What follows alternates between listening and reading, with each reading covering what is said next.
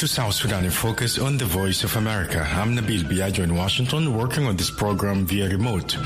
Here are some of the top stories making news across South Sudan this Monday, December 26, 2022. President Salva Kiir pledges to work with his arch rival Riek Machar to realize peace in South Sudan. I want to tell you today that I have forgiven Dr. Riek Machar, who has been fighting me since 1991. And the South Sudan government says it has secured $3.7 billion, which will be used to improve food security.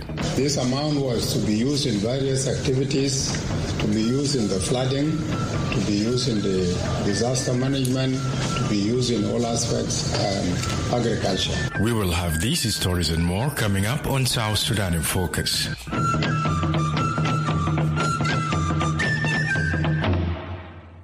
His Christmas Day speech, President Salva Kiir pledged to strengthen ties with First Vice President Riek Machar and urged the country's leaders to focus on delivering basic services to citizens. Waakhe Simon Wudu reports for VOA from Juba. Speaking to a congregation at St. Teresa Cathedral in Juba during Christmas Day prayers, yesterday President Kiir vowed to open a new chapter with his first deputy Riek Machar and acknowledge that fighting among the country's leaders has taken the nation backward and increased the suffering of its people. We went back again and, and fought among ourselves, something that increased our sufferings, and we have been condemned by the whole world because there was no reason liberating the country and then turn the same guns against ourselves.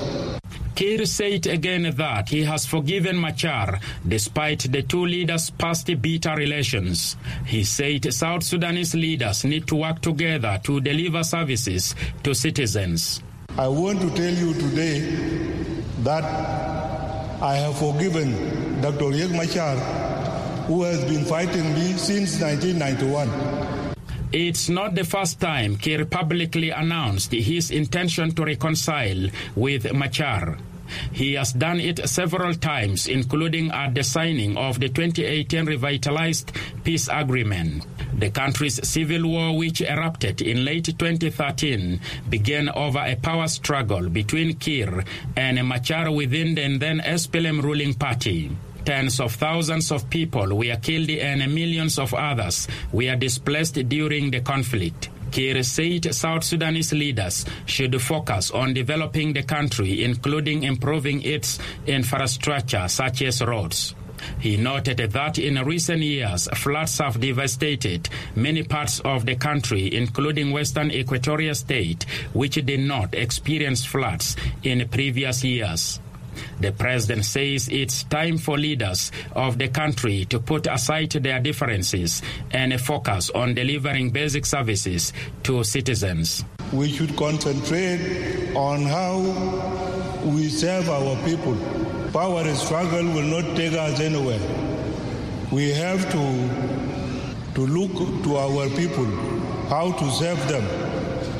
In an aside, Kiir explained to congregants why he has not been attending Mass in recent months at Juba's St. Teresa Cathedral. I have been absent from the church for some time, not because I don't want to pray in this church, but because there were elements in the cathedral. Whenever I come, they talk and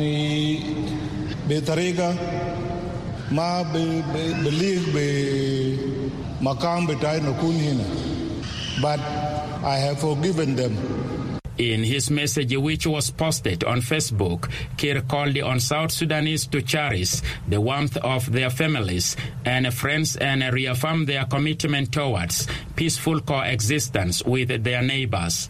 For VOA News, I'm Simon Wudu in Juba. The World Food Program has given South Sudan a $3.7 billion grant for disaster management and food security over two years. The South Sudan Information Minister said Friday the funds will be used to control flooding, manage disasters, and support agriculture, among other things.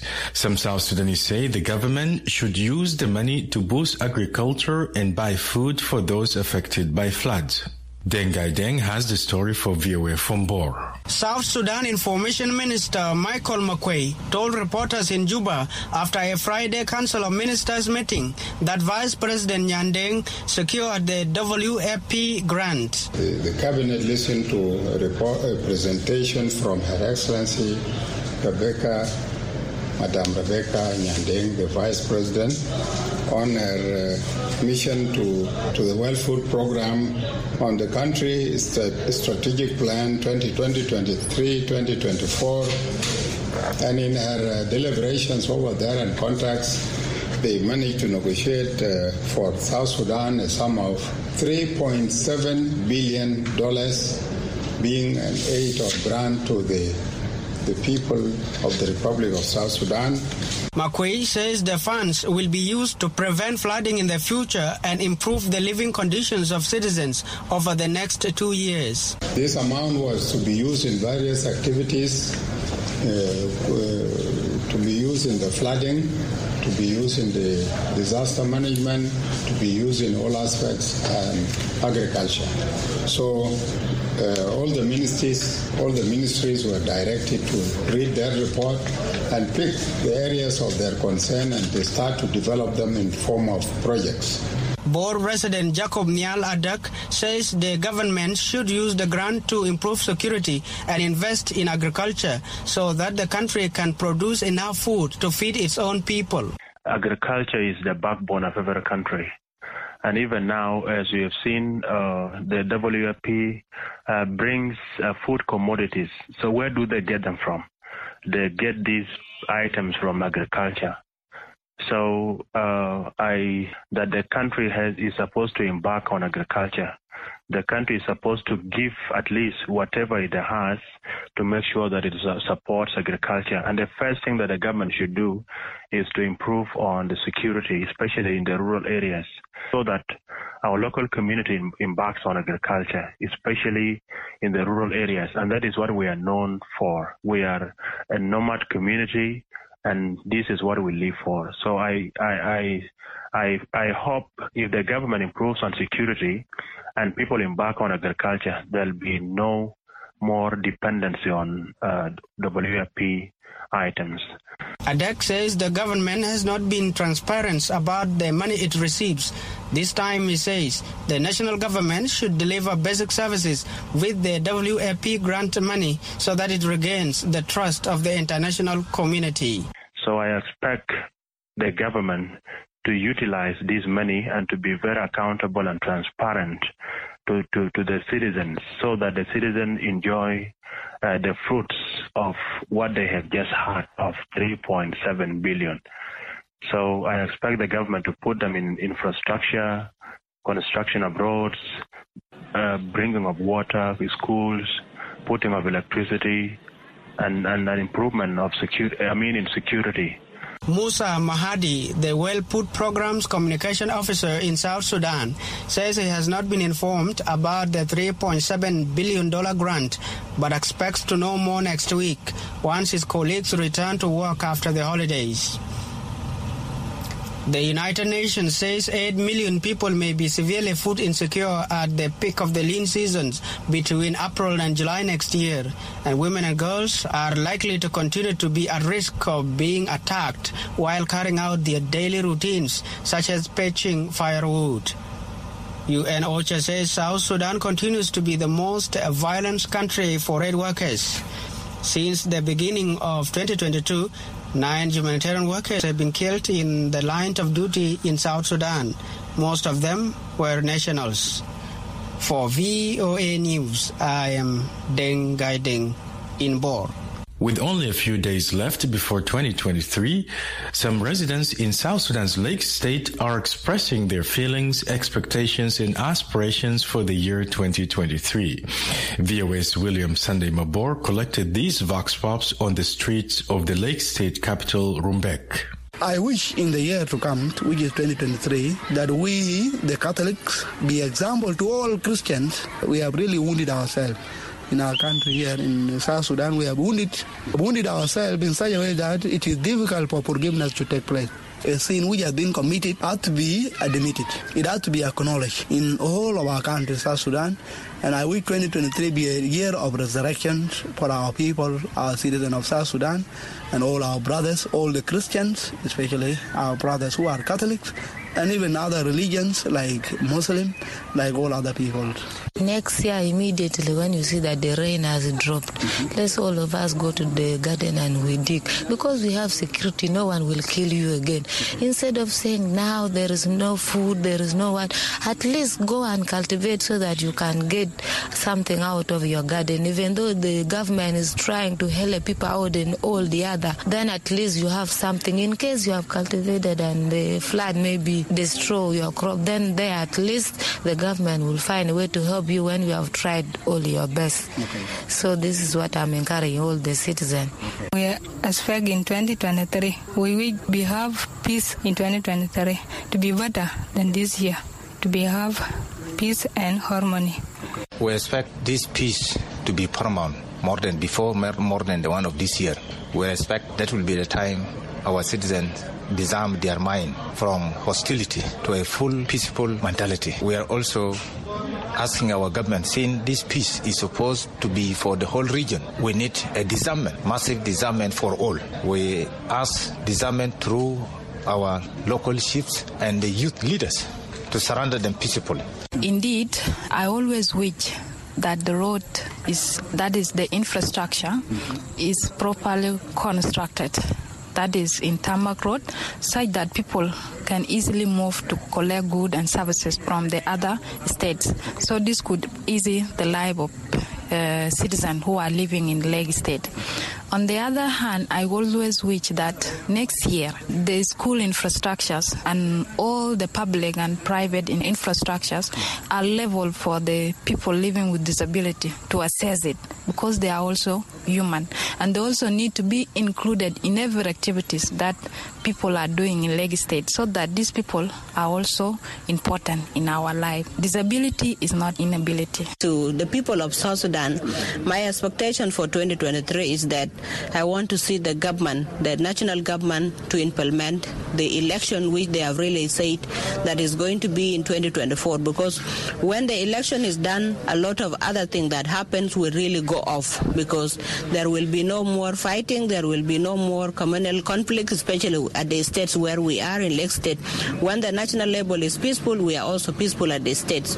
We'll also receive the services like the issue of good road. We also, you know, have to get a lot of things that the citizen demands, a lot of demand that we really need the education system to be an effective, you know, sector that has a strong uh, support to support teachers because there's a lot of complaint every time that teachers goes for strike.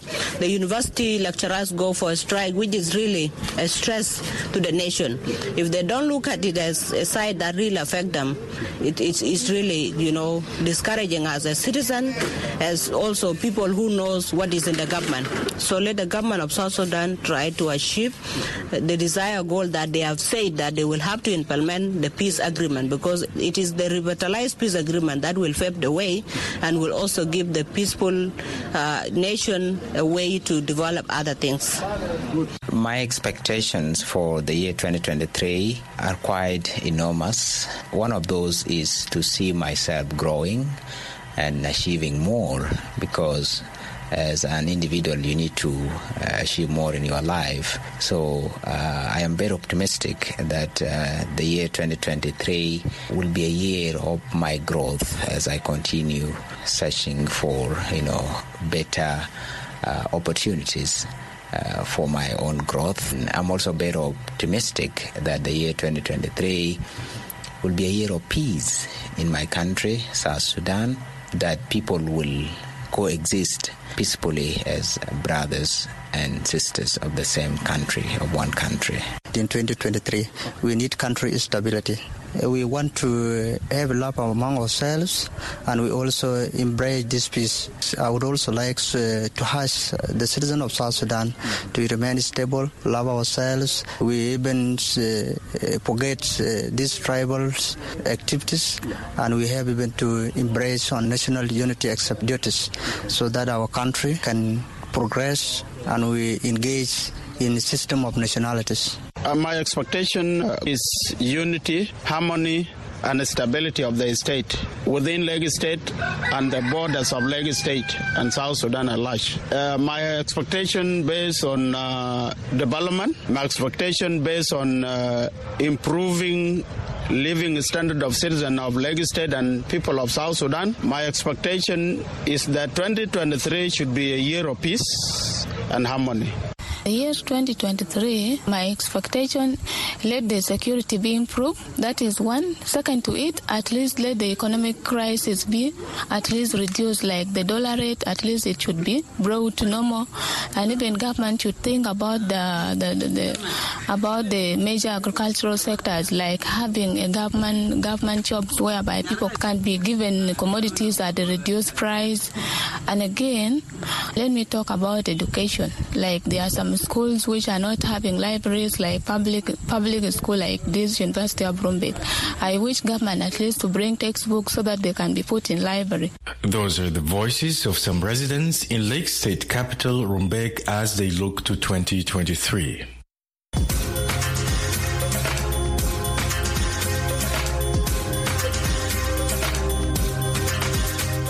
You're listening to South Sudan in Focus on the Voice of America. Coming up, we have a look at expectations for food prices in 2023. Stay tuned.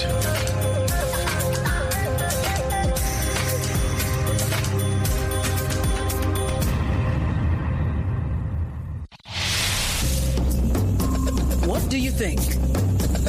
People speak out on important questions. The question today where do you get your health advice from? Sometimes I get my health advice from my grandmother who is at home. When I'm sick that I can't control myself, she will help. I get my health advice from my friend, colleague who live together, Those who also know about those who have been experienced more problem about health. They don't advise me through phone. We talk, we chat, discuss everything. My dad, because my dad is a doctor.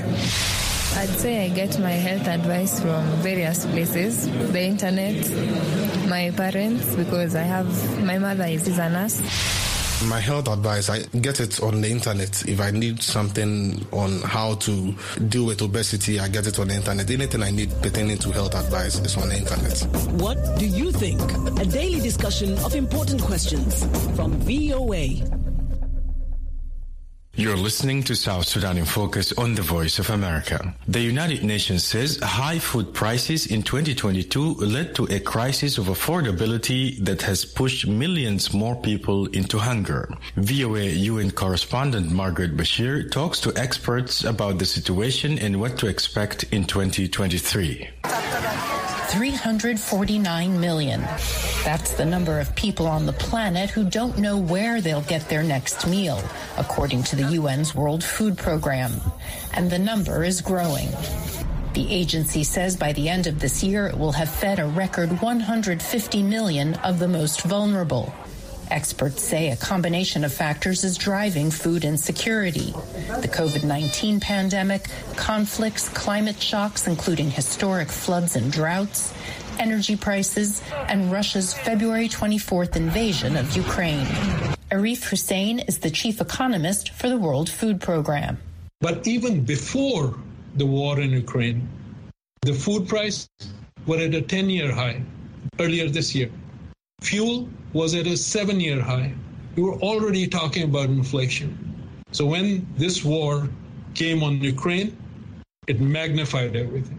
In part because Ukraine and Russia are breadbaskets for dozens of countries. Will Martin is a senior research fellow at the Washington based International Food Policy Research Institute. Ukraine and Russia are important players in production, world wheat production. Their market shares are about four and eight percent. Um, and uh, much bigger share um, in world exports.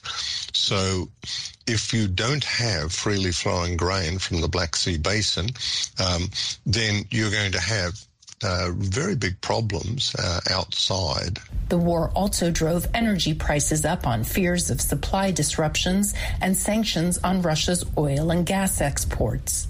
Fertilizer prices are up 250% from 2019, according to the UN. Half of global food production relies on fertilizer, and small farmers who cannot afford enough have seen their harvests decline. Again, Arif Husain, the WFP's chief economist. Right now, with all that is happening, we are looking at essentially a shortfall of about 66 million tons of staple foods because of shortage of or, or unaffordability of fertilizer. I'm talking about crops like uh, wheat, corn, uh, rice. Now, that 66 million tons of food, that is enough to feed 3.6 billion people for one month. Looking ahead to 2023, food security experts are watching fertilizer availability and weather. Maximo Torero is the chief economist for the UN Food and Agriculture Organization. In the case of wheat and corn, it will depend a lot on what happens with the weather. Argentina, for example, right now has some issues of, of weather which could be affecting the harvest, and that's something that we are observing very closely. The same could be happening in the U.S. The uninterrupted flow of grain and fertilizer from Russia and Ukraine under the Black Sea grain deal will remain critical to global food security. Rice is the primary staple food for half the planet, and experts are closely watching production. FAO's Maximo Torero. In case of rice, we are already observing a reduction in the supply because of lower planting.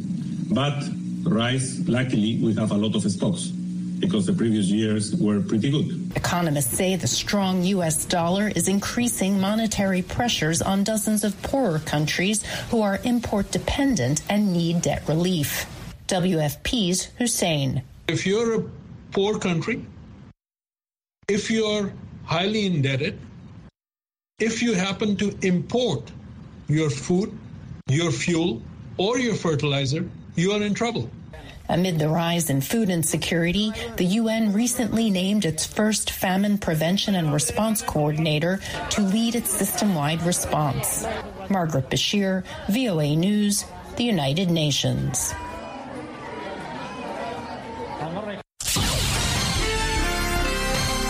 Next, an editorial reflecting the views of the United States government. The international community has been rightly concerned over the threats to international peace and security posed by the Democratic People's Republic of Korea, including the launch of ballistic missiles, preparations for a nuclear test, and cyber attacks against cryptocurrency infrastructure that fund their weapons of mass destruction programs.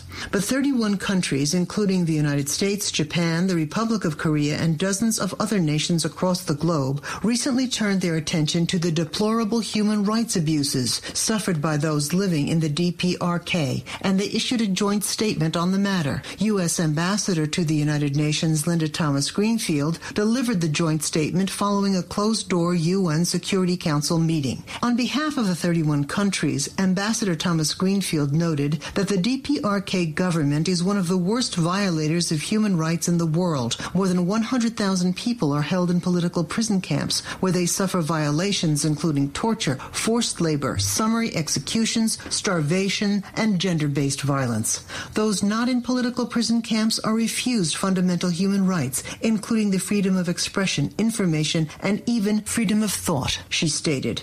Citizens from other countries have also suffered abuses, including summary executions, assassinations, surveillance, intimidation, abductions, and forced repatriation. On behalf of her fellow representatives, Ambassador Thomas Greenfield expressed particular concern with the human rights situation of citizens in the Republic of Korea detained in the DPRK, abductions and enforced disappearance of Japanese and Republic of Korea citizens, and unrepatriated prisoners of war.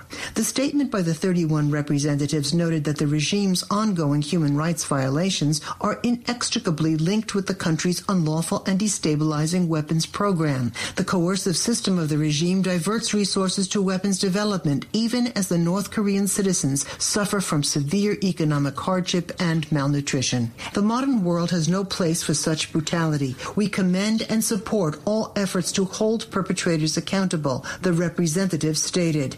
These human rights violations threaten international peace and security, and it is time for the Council to address it publicly. We urge all Security Council members to support an open briefing in 2023 where we can discuss the human rights violations and abuses committed by the DPRK, the implications for peace and security, and explore ways to incorporate human rights into the peace and security diplomacy in the Korean Peninsula.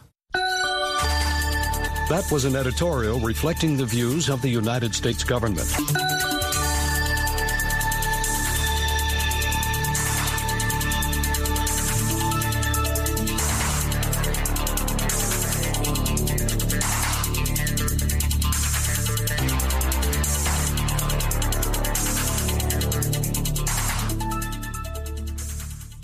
And that's all we prepared for you this Monday. Don't forget to check out voaafrica.com for all your favorite programs and news updates.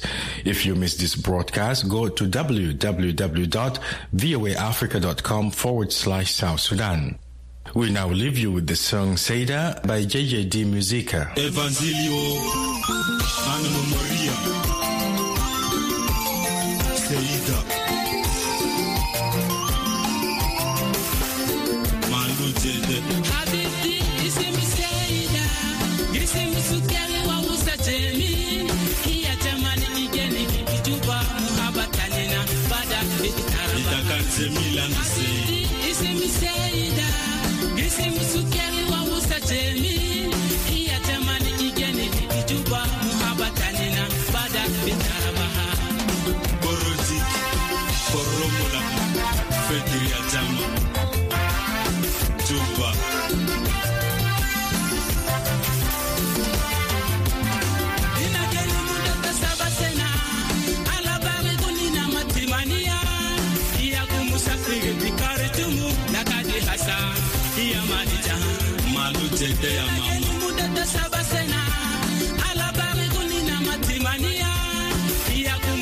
bikari tumu kumo Maria Asal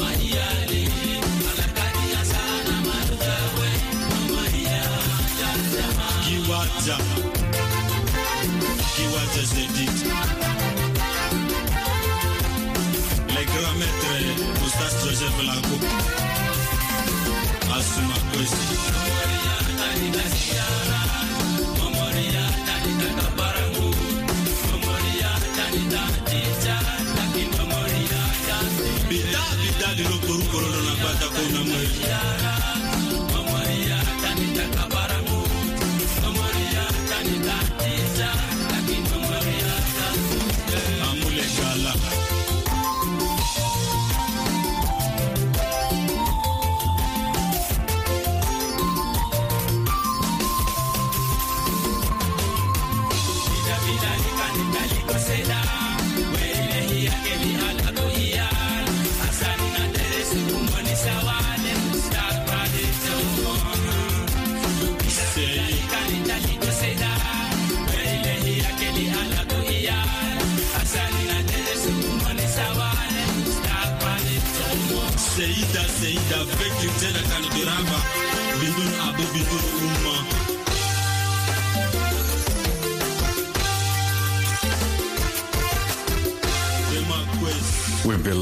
to JJD Musica and the song Seda. I'm your host, Nabil Biagio in Washington.